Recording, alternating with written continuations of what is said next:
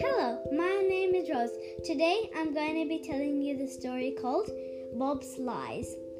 Bob was a little boy who always lied.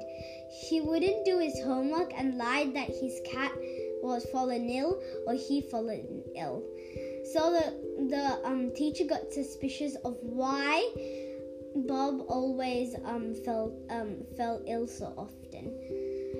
One day, Bob felt actually ill, and the teacher thought he was lying, so he gave Bob extra homework.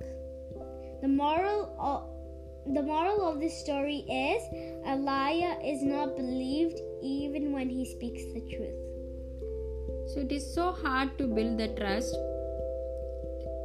And if you lie, the trust will be broken and you'll never be believed after. Thank you for listening. Bye.